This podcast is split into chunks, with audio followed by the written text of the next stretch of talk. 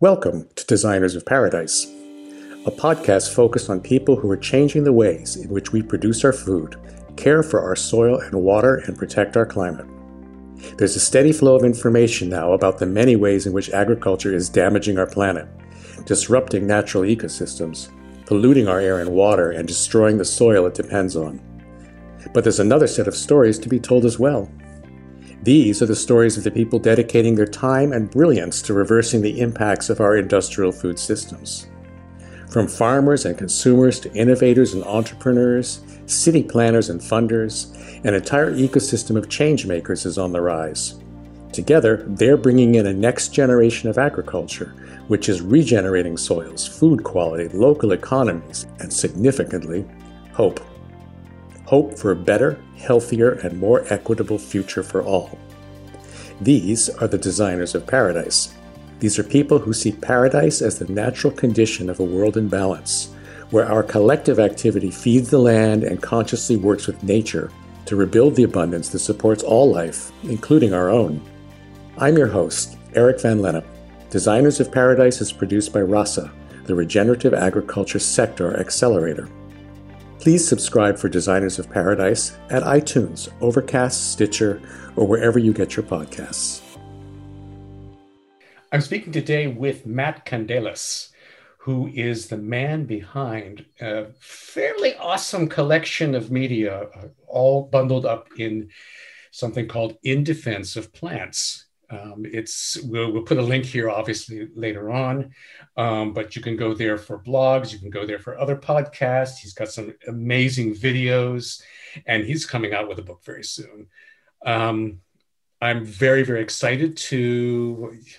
You guys know I get excited easily, but I'm excited once again to, to be to be speaking with you today, Matt.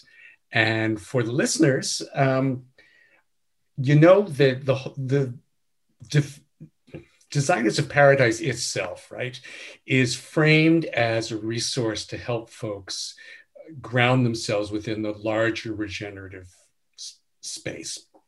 But regenerative really, it's a very, very vast spectrum. It, it goes from the micro to the macro. It goes from the cellular to the, the almost the cosmic.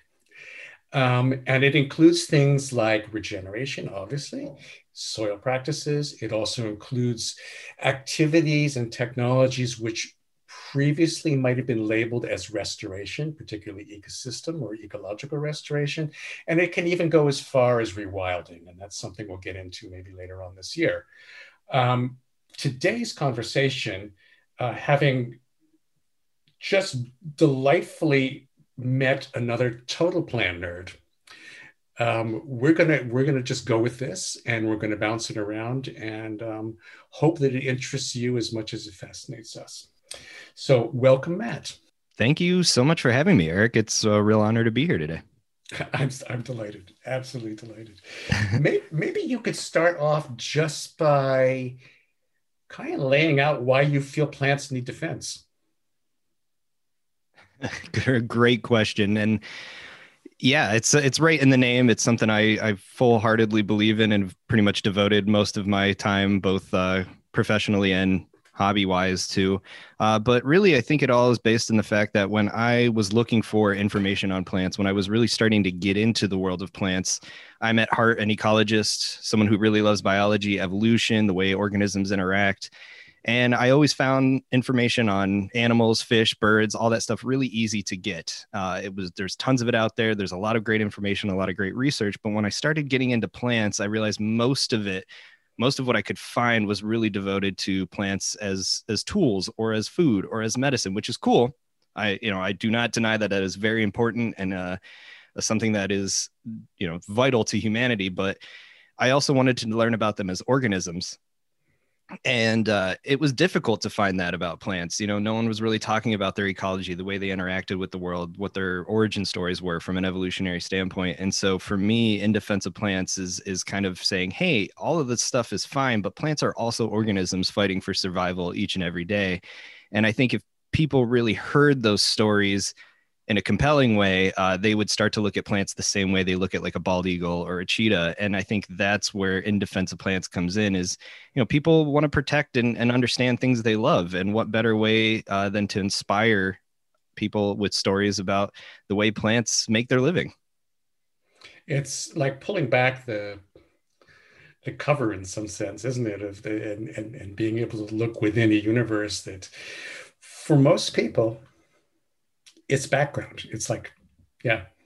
It, it's funny because because yeah. periodically when I'm out hiking, um, you know, with friends in the countryside, and um, you know, always always kind of treading that line, you know, between sort of sharing the things that I'm seeing and not wanting to absolutely petrify them with boredom because I'm such a geek.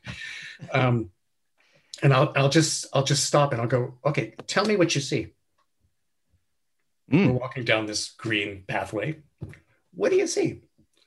And like I'm incapable of doing it without identifying pretty much everything I pass. and and you know there's a there's a there's a, a track running in the background for me it's like oh yeah you know here's a here's a hazelnut and it's in, in this family and this is the thing that can be used for and here's some tradition around it and here's a bit of mythology even that backs it up from places I, other places i've known and lived in and most of my friends it's just undifferentiated green. Yeah. Right. And so to be able yeah. to kind of introduce people into this realm in a way that's accessible for them. I think that's, you know, having gone through, uh, having followed you for a couple of years now, but having recently gone through all of your different media uh, formats. So you do blogging and you do uh, YouTube videos and you have podcasts going, and then you've got the website itself. Um, and you're coming out with a book. And I can't wait mm-hmm. for that. That's going to be released this February. We'll get back to that in a, in a little bit. Um, what you do so well is you help people basically to open their eyes and do it in a way which is not kind of challenging them to feel like they couldn't understand.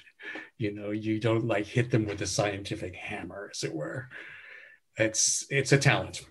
It's a real talent. Oh, thank you. I'm you. Curious. I, I really appreciate that. Sure. I'm I'm curious, like what was your trajectory like? Like, how did you go from, you know, being, well, when, when did you start being kind of aware of the vegetable world? Is this something that's been used since childhood or, or, or how did you kind of, how did you track along to get to where you're doing this now?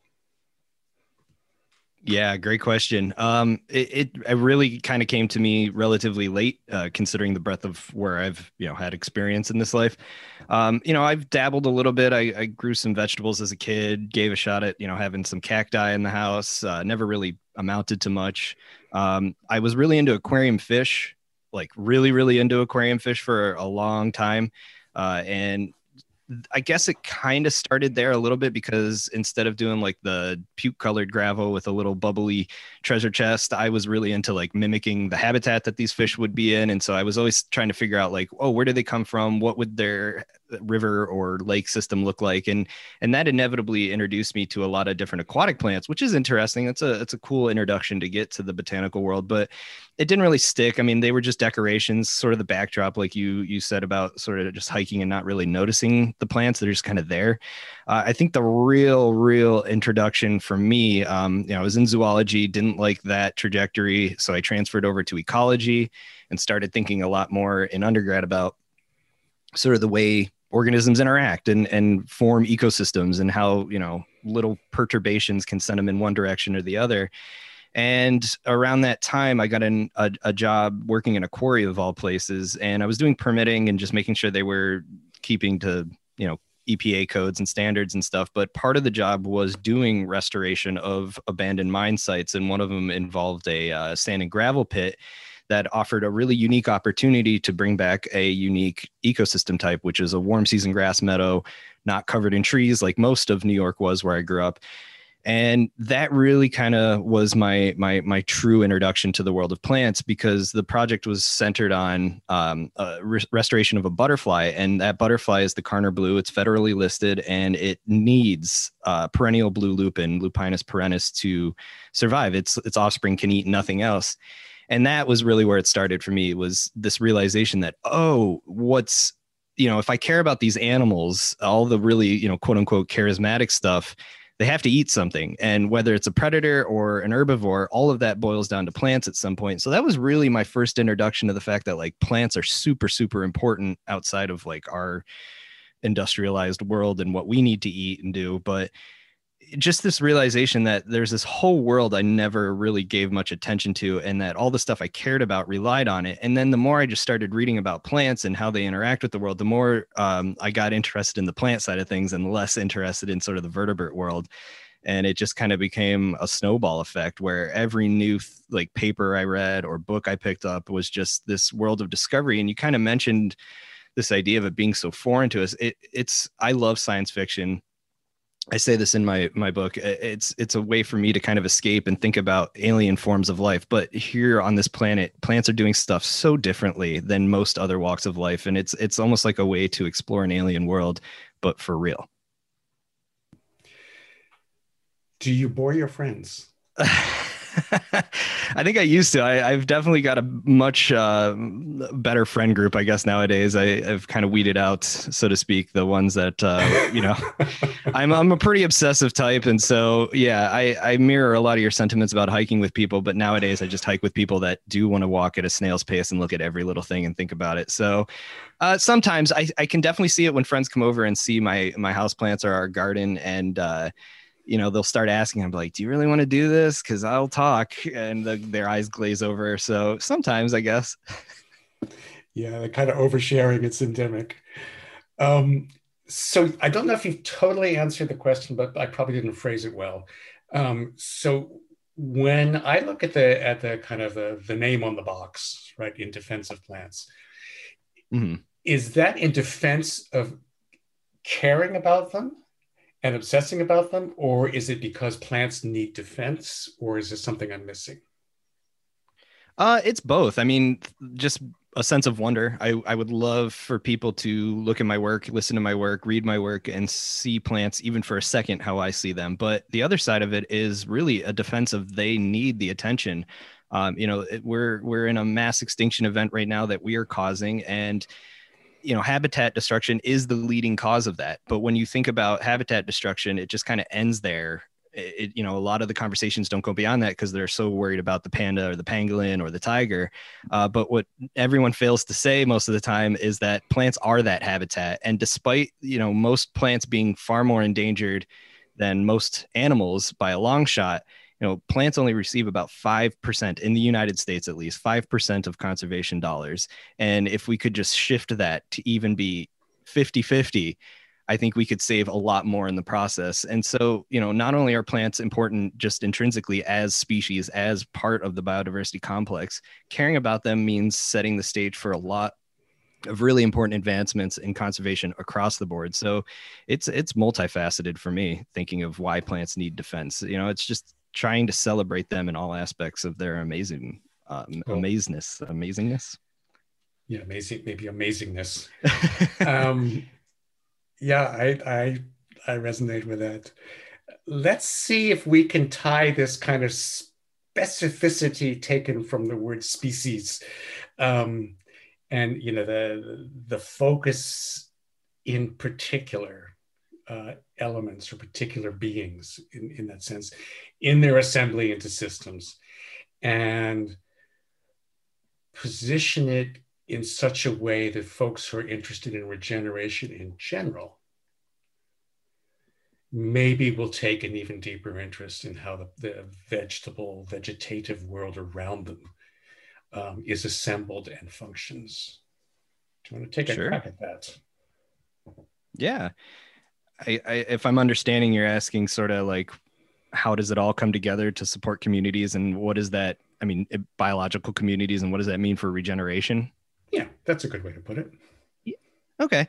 Yeah. I mean, that's interesting uh, point to ask because that's what I do professionally right now. My, my research has all been focused on sort of plant community assembly and, and why some plants grow here and why they're abundant here, but not other places. And so you think about sort of the filters on the landscape that allow plants to exist, but then couching that in the greater picture. I don't think there's any more um, meaningful way to do regenerative anything for the planet for ecosystems than to start with indigenous plant communities plants communities where they evolved where these species have co-evolutionary histories with all of the other organisms that share the the ecosystem with them and rely on them really and so um, you know the way plants come together you can kind of picture that as sort of like a filtering system. There's a regional species pool, a, a, group of species that could possibly exist. They're there in location in some form or another.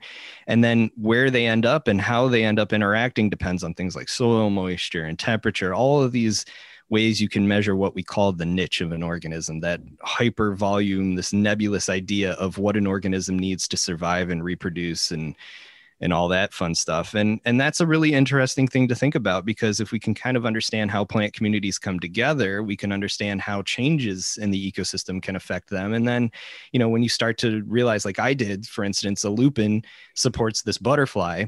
This butterfly's larva also attracts ants to help uh, protect it. It does that by secreting these little uh, juices out of its backside, and and you start to realize that, like, yeah, plants really are sort of that pin that holds it all together but plants are also just these organisms doing their own thing too. They're competing with each other. They're amazingly they're like poisoning each other some a lot of the times. They're shading each other out. It's it's a it's a pretty brutal world out there and it's really fun to think about you know walking into a forest and where most people see like harmony and, and all of this peacefulness. It's just this big struggle of evolutionary arms races to survive. And um, you know again thinking about regeneration there's nothing better you can do than to plant native plant communities. And the native part of that is really important. I get that a lot uh, a lot of questions from people that aren't necessarily into the native plant movement is like why does this matter? Well if you think about most insects most of the organisms that then go on to feed all of the other stuff we love like birds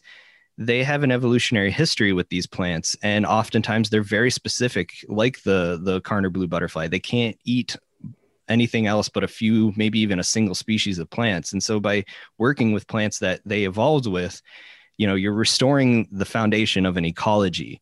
You're restoring biodiversity. And that to me is the most important thing we can do because whether we realize it or not, biodiversity matters. We need it to survive. Everything needs it to survive. And as long as we kind of move towards fostering that, that's like the most regenerative thing we can do because we're really, really good at removing biodiversity. And I think that's a trend that desperately needs to be reversed.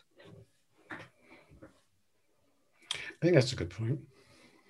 Um, he says in a minimalist kind of session uh, manner. Um, there's a, there's a, there's another aspect too, I think, to that which is pretty critical for the regenerative movement as it as it builds and proliferates um, at kind of a, a, more macro level, um, which is the only way we're going to get to where we need to go, which is recovery of ecosystem function, um, is for people to start actually falling in love with their planet. Hmm. And you can't fall in love with something as big as a planet. I mean, maybe a few people can, but you can fall in love with where you live, right? And yes. and the root to that is really learning it, right? It's it's really yeah. starting to to recognize the other life forms which share that space with you and appreciating them. Um, so I mean, I, again, you know, I, I I've got no perspective on this because I'm a plant nerd too, but like were I to come into this without any kind of alignment, maybe I mean maybe maybe listeners could let me know, but uh, maybe that would be a persuasive op- uh, argument, right? Um, we do need to know what we're doing. We do need to know where we are. It helps us figure out who we are. There's another system of, of thinking um, which is kind of anchored by the term bioregionalism, um, which mm. is again, it's like you know, what is your watershed? What is what is the area that makes sense in terms of the geography and the energy flows and the species flows, et cetera, where you are parked.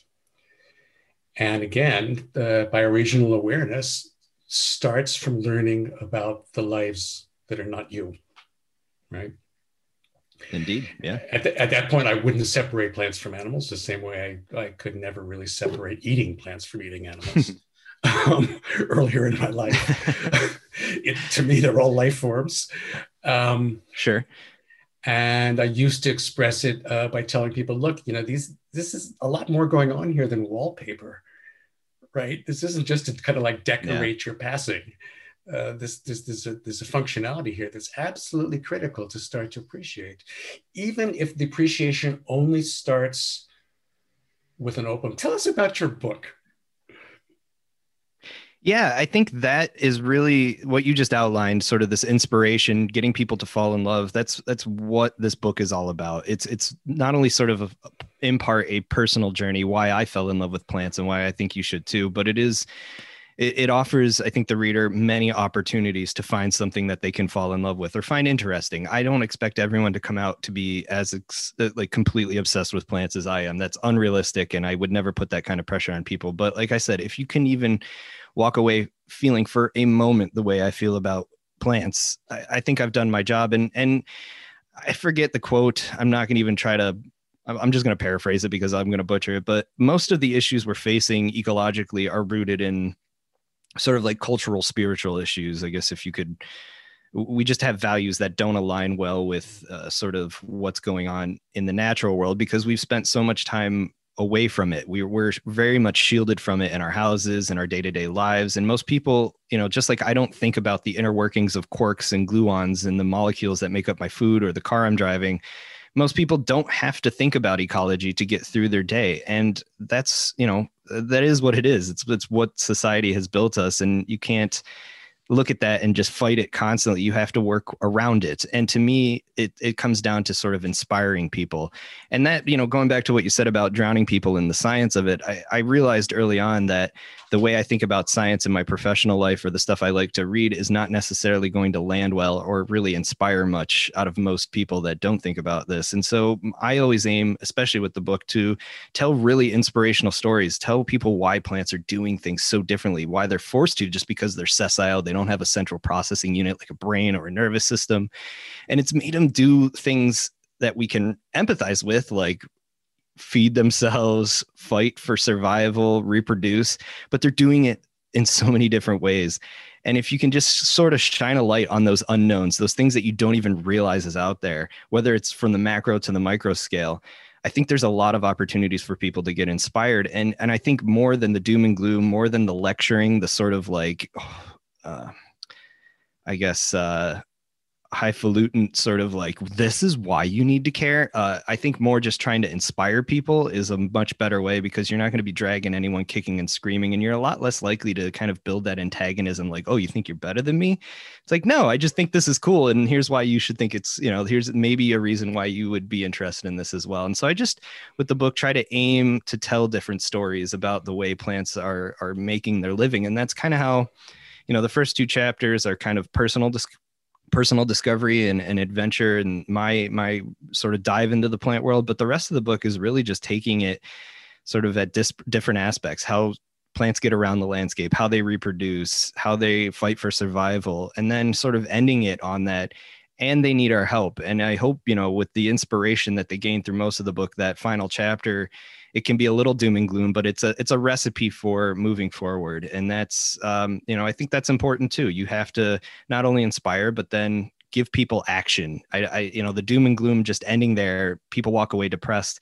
If you think there's it's hopeless, if you think there's nothing we can do, what eh, motivation is there to inspire you to do anything about it? And so the big point I try to make at the end of the book is, is things seem really bad and, and in many ways they are, but there's so much nature left to be saved and so much we can do at any stage, whether you're living in the city or out on a massive acreage farm or something like that. We all have a stake in this. We can all get our hands dirty. And thinking about it, like you said, sort of as being like a hometown hero, hometown fan, you know, think global, act local. It's a cliche, but it's so true. There's nothing any of us can do about the global state of things. We can't love an entire planet. We can't fix an entire planet by ourselves. But we can do is make an impact locally in our own neighborhoods. And I think by learning plants, by being excited by plants, you get a sense for what's going on in your your neighborhood, in your backyard, in your you know little alleyway between your apartment stuff is going on there. Nature's doing stuff there and you can find a lot of inspiration there and you can find a lot of ways to to help it out. And and that's really exciting to me and and i think that can be really exciting to other people because it's you know we're not totally screwed. We're definitely changing things but there's so many ways we can we can reverse that and that's really what i want people to walk away with with this book. So the book is is the same title right? In defense of plants yeah in defense of plants and exploration into the wonder of plants um, and it's coming out this month Correct. February 23rd. It was originally slated for the 16th, but uh, you know, COVID doing what it did to shipping and handling, um, you know, there's a little bit of a week delay, but yeah, end of the month it'll be out and people can get their hands on it. And uh, actually, the 16th, the audiobook and ebook version will be available. So if you want audio or digital, um, you'll be able to get that earlier. Fantastic. And can they enter, can they order it through your um, your website, your shop? Yes, uh, the 23rd, I'll have that up uh, ready to go, so they can get it directly through me. But you know, you can go through a lot of other uh, avenues as well. Yeah, but you can also wait and send the money directly to you. Correct. Yes, it definitely helps me to go directly through the website. That's my recommendation. and by the I way, appreciate uh, that. By, by the way, I've I've never ever, uh, you know, promoted anybody's merch, uh, and I don't know if I'll do it again. Oh but when I was looking through your shop just to prepare for this call, I was so impressed with the graphics. I want all the t-shirts. Oh, thanks. I want all the t-shirts. I know. I feel the same really way. Awesome. yeah, yeah. I, I, I'm glad that lands well. Um, I love them. I wish I could have, you know, I, I don't have the budget to be dumping it all into my clothing, so I, I, have a handful of things out of my own shop. But yeah, I'm I'm really really excited, and you know I don't want to put things out that I wouldn't personally put on my own body. So I'm glad I'm glad they resonate. Yeah, yeah brilliant, brilliant, brilliant. And um, and a portion of the purchases do go to charities like the Nature Conservancy. Um, and uh, the Rainforest Trust and the Biodiversity Heritage Library. So, giving back too. We're going to take a break now, so stay tuned. We'll be right back. Designers of Paradise is made possible in part by Mind and Media. Over the last quarter century, the writers, producers, storytellers, and media specialists at Mind and Media have spearheaded a multitude of engaging and complex communication campaigns.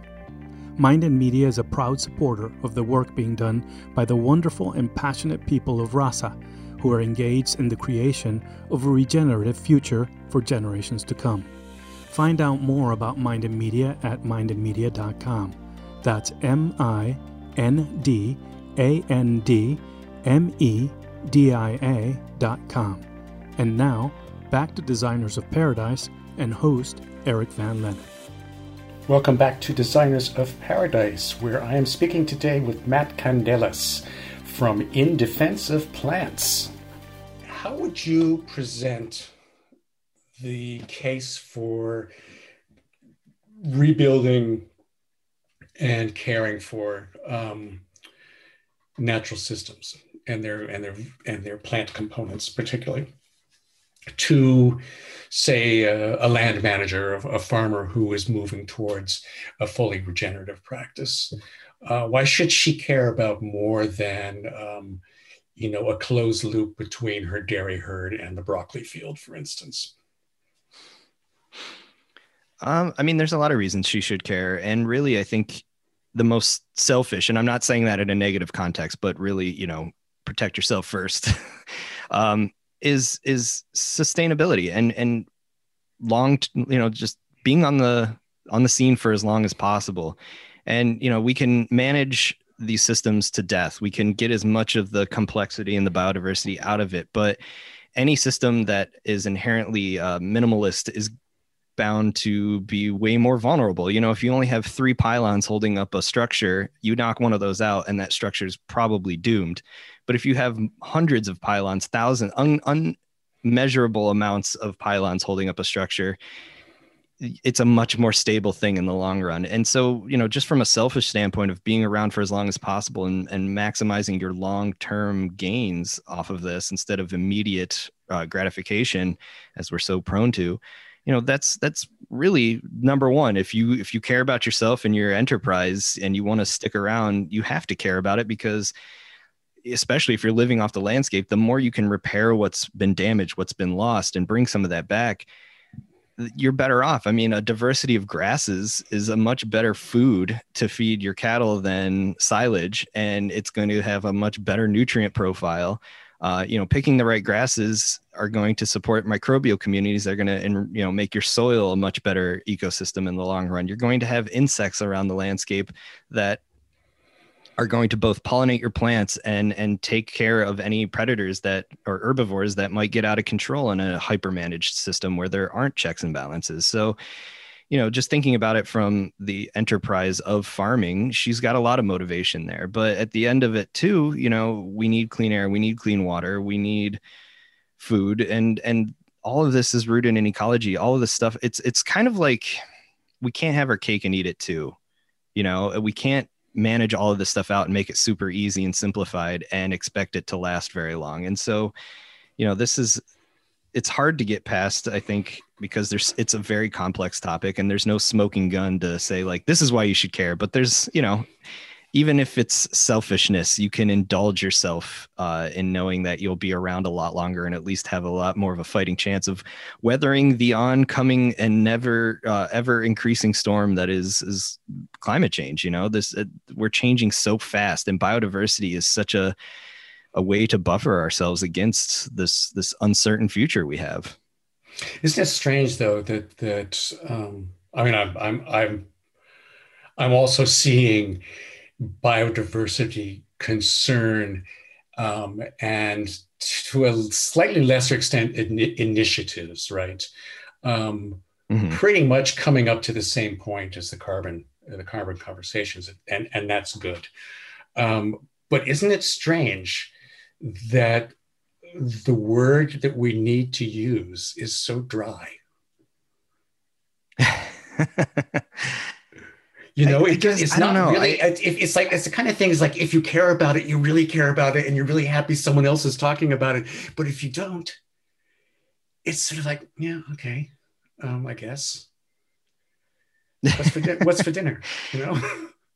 Right. Right. Yeah and and I mean, you really uh, that's an important thing, and I'm glad you brought that up. You you really got to know your audience, and you really got to think about who you're trying to aim for. I mean, you and I can talk biodiversity all day and get really excited about it, but that's just us who are already sold on the idea that it is important and understand it but you you really have to think of what's motivating people to go outside and do what they do every day and what might be motivating them to do things that you find uh, antagonistic to nature or biodiversity. And it's tough to come up with language because as soon as you coin a new term and and sort of get it into the lexicon of certain groups or you know or tribes i guess because we are a tribal species in so many ways um, you really start to set this wedge between us and them. And it's like okay well you're the people that really like ecology. You're the people that really like biodiversity and people get an image in their head. So you know i'm i'm also hesitant a lot of times with jargon just because i think it it sets it, it already gives a preconceived notion when you're talking to different groups of okay this is who this person is. And if people want to tune you out it gives them a really good opportunity to say like ah no i know where this is going. And it's tough. I i I would love to hear different ways of of saying biodiversity that would be more appealing to others. Uh, you know, outside of people like us that think about it. But you know, it's this is where the sort of experiment and enjoyment and challenge of writing and communicating this stuff to people comes in for me is just kind of getting into the marketing side of it what's in people's heads and what resonates and trying to figure out different ways to present these ideas that maybe would land better with people that don't think and talk just like I do. You know, it strikes me that this is one of those situations where we have created a label to try to encapsulate a set of concepts and make it easier to pass it along, um, you know, by condensing it in some way. And without really being aware of the slippage the label is now running the show. Right? And, and I, I, see that all the time with language. So biodiversity yes that encapsulates a whole bunch of stuff a lot of people have talked about and agreed on and stuck that name on it. And it's like yes when i say biodiversity i know what it means you know what it means they know what it means. But sometimes there's no substitute for saying things the long way. Right. Right. Right. So this is this is this is about you know this this this uh, you know explosion of of different uh, ways of living, of of different uh, survival strategies among different kinds of organism that have competition going on and they've got cooperation going on and they have their time on the planet and then they pass and something else fills the niche and it's you know it's it's this grand scale kind of kind of um, almost you know cinematic of hmm. your view of, of of the abundance of life. But that takes that so that's already taken me a minute and a half to say right? Or i could have said biodiversity. Right. It's it's tough. Yeah. And you know, you see it in science all the time. You're like, oh God, there's so much jargon here. You're like, well, you need to be precise. And how do we do that? Sometimes it's three sentences to make sure you're drilling into the exact point you want to make. Sometimes it's a new word that you have to invent. Mm-hmm. But I think the conversations, as long as you try to inspire people and try to think again about where they're coming from, put yourself in their shoes. Mm-hmm uh, it's uncomfortable for a lot of people. People don't want to think outside of the their little comfort zone. Um, you know, this is coming back again to the inspiration. As long as you can make it sort of inspiring by the end of it, whatever you're trying to say, however long it takes you to say it, I think you're better off uh, than you are with trying to lecture people, demean them, tell them why they're wrong all the time. I mean, it's like remember when you were a kid and your parents said don't do something. Kind of wanted to do it a little bit more you know and unfortunately our society yeah. is so addicted to outrage and and the more exactly. you know having the moral high ground that we're we're we're too ready to bludgeon people with ideas instead of saying here's a little taste. If you want more i'm here but i'm not going to force you into this. If you care you care. If not i've got to think of a different way. Maybe tomorrow's sentence will get you. Yeah, yeah. absolutely sometimes I think that we're coming back down to a species level, right? So, so when, when, when things get too muddled for me, um, particularly around looking at politics and policy and psychology of the, you know, the various oh, drivers yeah. that seem to be creating the dystopia we're heading, we're heading into. Um, I try to take things back as far as I can understand them on a pure species level. And one of the mm. things that I think human beings are really, really super good at, and that's not to say other creatures aren't, because for for for most of the rest of existence, we haven't a clue what it's about. Because we haven't even, I mean, we're just right. beginning now to ask, as as if, you know, uh, maybe we could figure out how an elephant thinks.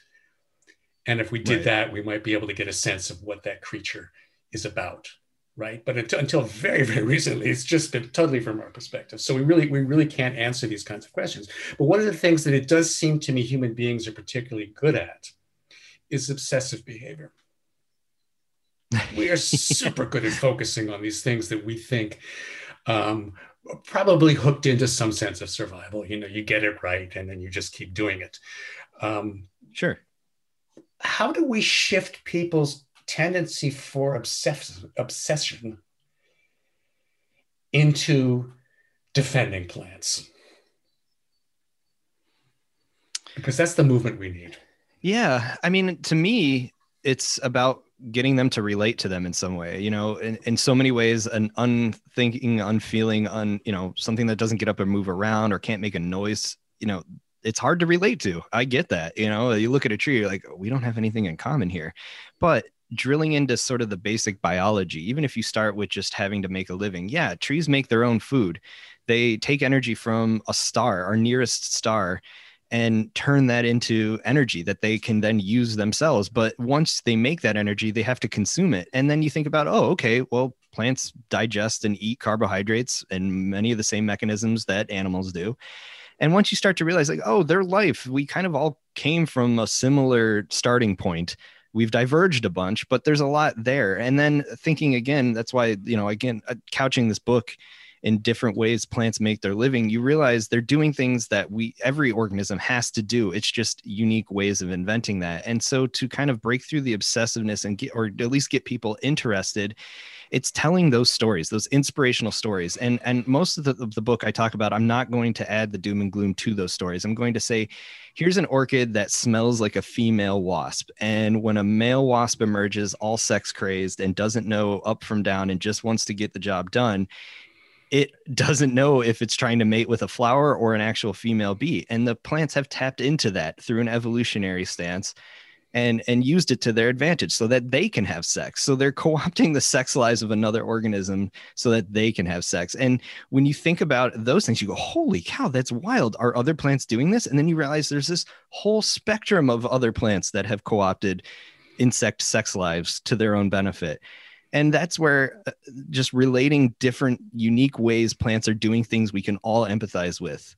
Trying to reproduce trying to get food trying to you know get the space we need to survive. That's when you start to realize oh they're dynamic. These are organisms that are doing things in amazing ways.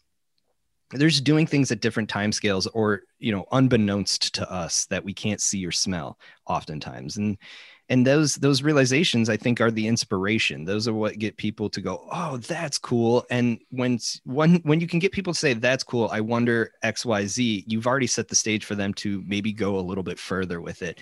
Whether that's pick up a different book keep reading the same book or you know just jump on wikipedia and say like oh what's this plant doing in my backyard? I never really thought about oaks in this way before and I, I at least know what an oak is. Oh crap there's like nine oaks in my neighborhood. What, why are they different? You know there's so many different ways you can get people to start thinking about that. It's just about to me finding ways to inspire them to want to learn more. I totally agree. Speaking of books yes. have you got a short stack that you found inspiration in along the way? Oh it's bigger than a short stack.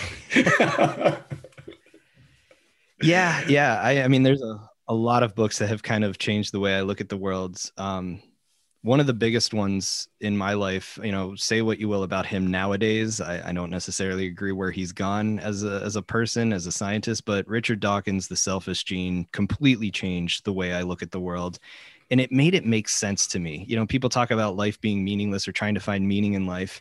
The selfish gene to me is the core of meaning. It's the only real biological meaning we can think of, like why we're putzing away and eating food and struggling just to get to a point where, you know, we're all going to be in the same spot at the end of it. But it's it, it really put things into perspective for me. Another one was uh, A Year in the Maine Woods by Bernd Heinrich. And uh, he's an amazing I guess, evolutionary behavioral ecologist. A lot of his work is on ravens, but he's someone that just he's a naturalist at heart. And his book, A Year in the Maine Woods, is all about him moving up to his cabin in Maine and living there for a year and just observing. And as a young person that was really nerding out about biology and didn't really know what was out there, books like that, where you can just be like, oh, here's an adult that's doing this uh, maybe I'm not alone. Maybe I'm not this huge geek that's hopelessly addicted to something no one else is. You go, oh, that's amazing. And then just again, this it's inspirational. His book, he's a scientist, but his book wasn't difficult. It wasn't uh, highfalutin. It didn't use big words to impress people and show how smart of a scientist he is. It's it's relatable and it's all couched in just this wonder of nature and exploration and trying to understand why these organisms are here and not over there and how they're working together or against each other in a lot of ways. And and that sort of stuff just really got me hyped because it meant every time I went outside I could think about these things and and want to learn more about these things. So yeah those are really sort of the two big inspirations bookwise for me I do remember reading Selfish Gene. I'm not sure if I read A Year in the Maine Woods or not. It sounds familiar. And I did have a I highly years. recommend it if you haven't. Yeah, I had a few years in the Maine Woods myself, so it'd be interesting to read and see see how many things it brings yeah. back to me. Um, my takeaway from the Selfish Gene, again, you know, I read it eons ago, um, was that basically human beings are just a form that genes have have come up with to perpetuate themselves. Yeah, all organisms are. It's, it's genes are the core of life. Yeah, they they are like, the blueprint, and it's like Lynn genes take care of their. you know Lynn Margulis, right? The the the woman who who uh, scientist who first kind of came up with a, a very very expansive and intensive uh, research into mic- the microbial kingdom that, that runs the world. Um, right she she basically said something very similar some some time ago. She said that uh, you know we're all in the, we're all just here in in the service of microbes. yeah, but even you know below that level the microbes are in the service of the dna too so yeah it's just exactly. about getting copies as many copies of what you are your dna into another vessel to continue the the self-replication so to speak and there's an amazing you know all of the species on our planet are the result of that really that goal yeah loads of loads of strategies for for how to do that yeah. Um, Which is why I think you know, like convergent evolution is so amazing. You look at uh, you know sea slugs that look like fish because they live in an aquatic system where they have to swim all the time. It's just amazing that you know a, a, a, carnivorous plant, the Venus flytrap, or a, a pitcher plant, all of those genes that are they're using, they've co-opted to use to capture and digest insects were just genes that were originally there for defense against things like fungi. They've just you know through an evolutionary sense figured out how to retool them to get nutrients from a, an environment that doesn't give it to them in the soil. It's it's incredible. It is it's, it's really fantastic. In the full sense of the sense of fantastic um, we're coming up on the on the hour pretty soon is are there some things that you'd like to make sure we leave listeners with uh, with this conversation maybe stuff we haven't I got mean, to yet yeah, I think you know I get a lot of people that contact me and say like, "Where do I begin?" And that to me is exciting because that tells me someone listened or read something I did that wasn't necessarily into plants and wants to get into them. And that's such a good question, and it can be really daunting because plants are everywhere. I mean, you can't avoid them, which is cool. Um, but for someone that doesn't know them, it can be daunting. And that's you know this idea of like the plant, the green backdrop, like you said, of just the wallpaper of life. You just kind of tune it out if you're not aware of it. And I, I think what people need to know is that it, it all starts with a name. Learn the plants around you. And this is coming back to what you said about being sort of a hometown fan. You now that I'm interested in plants, you can plot me anywhere in the world and I will find something interesting there just because I'll go, "Oh, okay, what's that grass? Oh, okay, what's that little flower over there? Oh, that's kind of cool."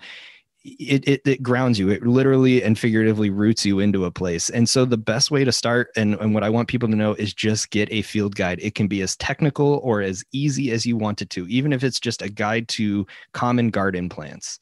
There's going to be something interesting in there but the most important thing is that you able to associate the view of a plant with a name of a plant. And then once you have a name it's just like i'm matt. Okay i'm matt candeias. Let's talk about who he is it's the same thing with a plant. Um, you know, Daucus carota, wild carrot. Oh, it's a wild carrot. What does that mean? Oh, it's the progenitor of the carrots that we buy at the grocery store or grow in our own gardens. Now you have a whole new world opened up to you just because you knew the name of something and now you can search more about it. And and the best way to do that is just to get an ID guide, something that helps you put a name to the image in your head or what you're looking at outdoors. That's that's where you got to start. So start where you're standing. Yeah, yeah, exactly. Again, the, the, the world's problems are overwhelming, and there's many arguments to be made that we we're not we're not evolved or situated or capable of of really digesting and really making sense of the complex and and craziness of the world. We're not a global species.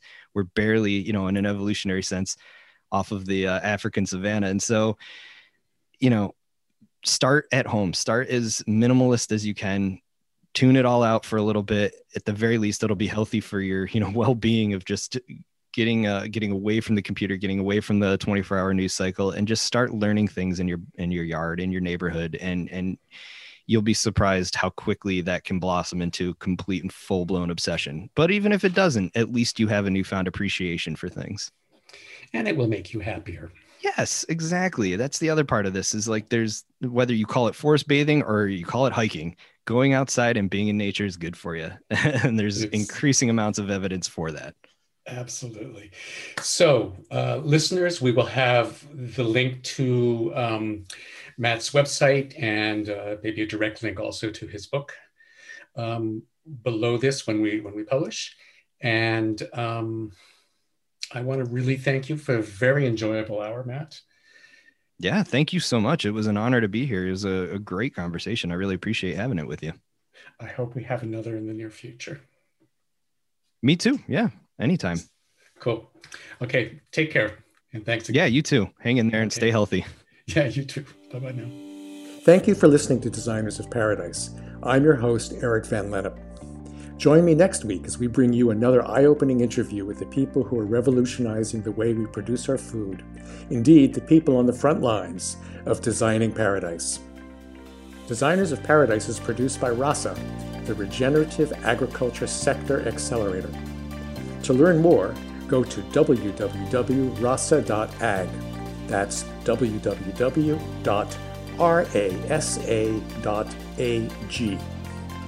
If you have any ideas you'd like to suggest, such as folks we should be talking to or a specific topic we should cover, hit me up with your ideas on Twitter at Greenheart. That's G R E E N underscore H E A R T, Greenheart. We'll see you next week.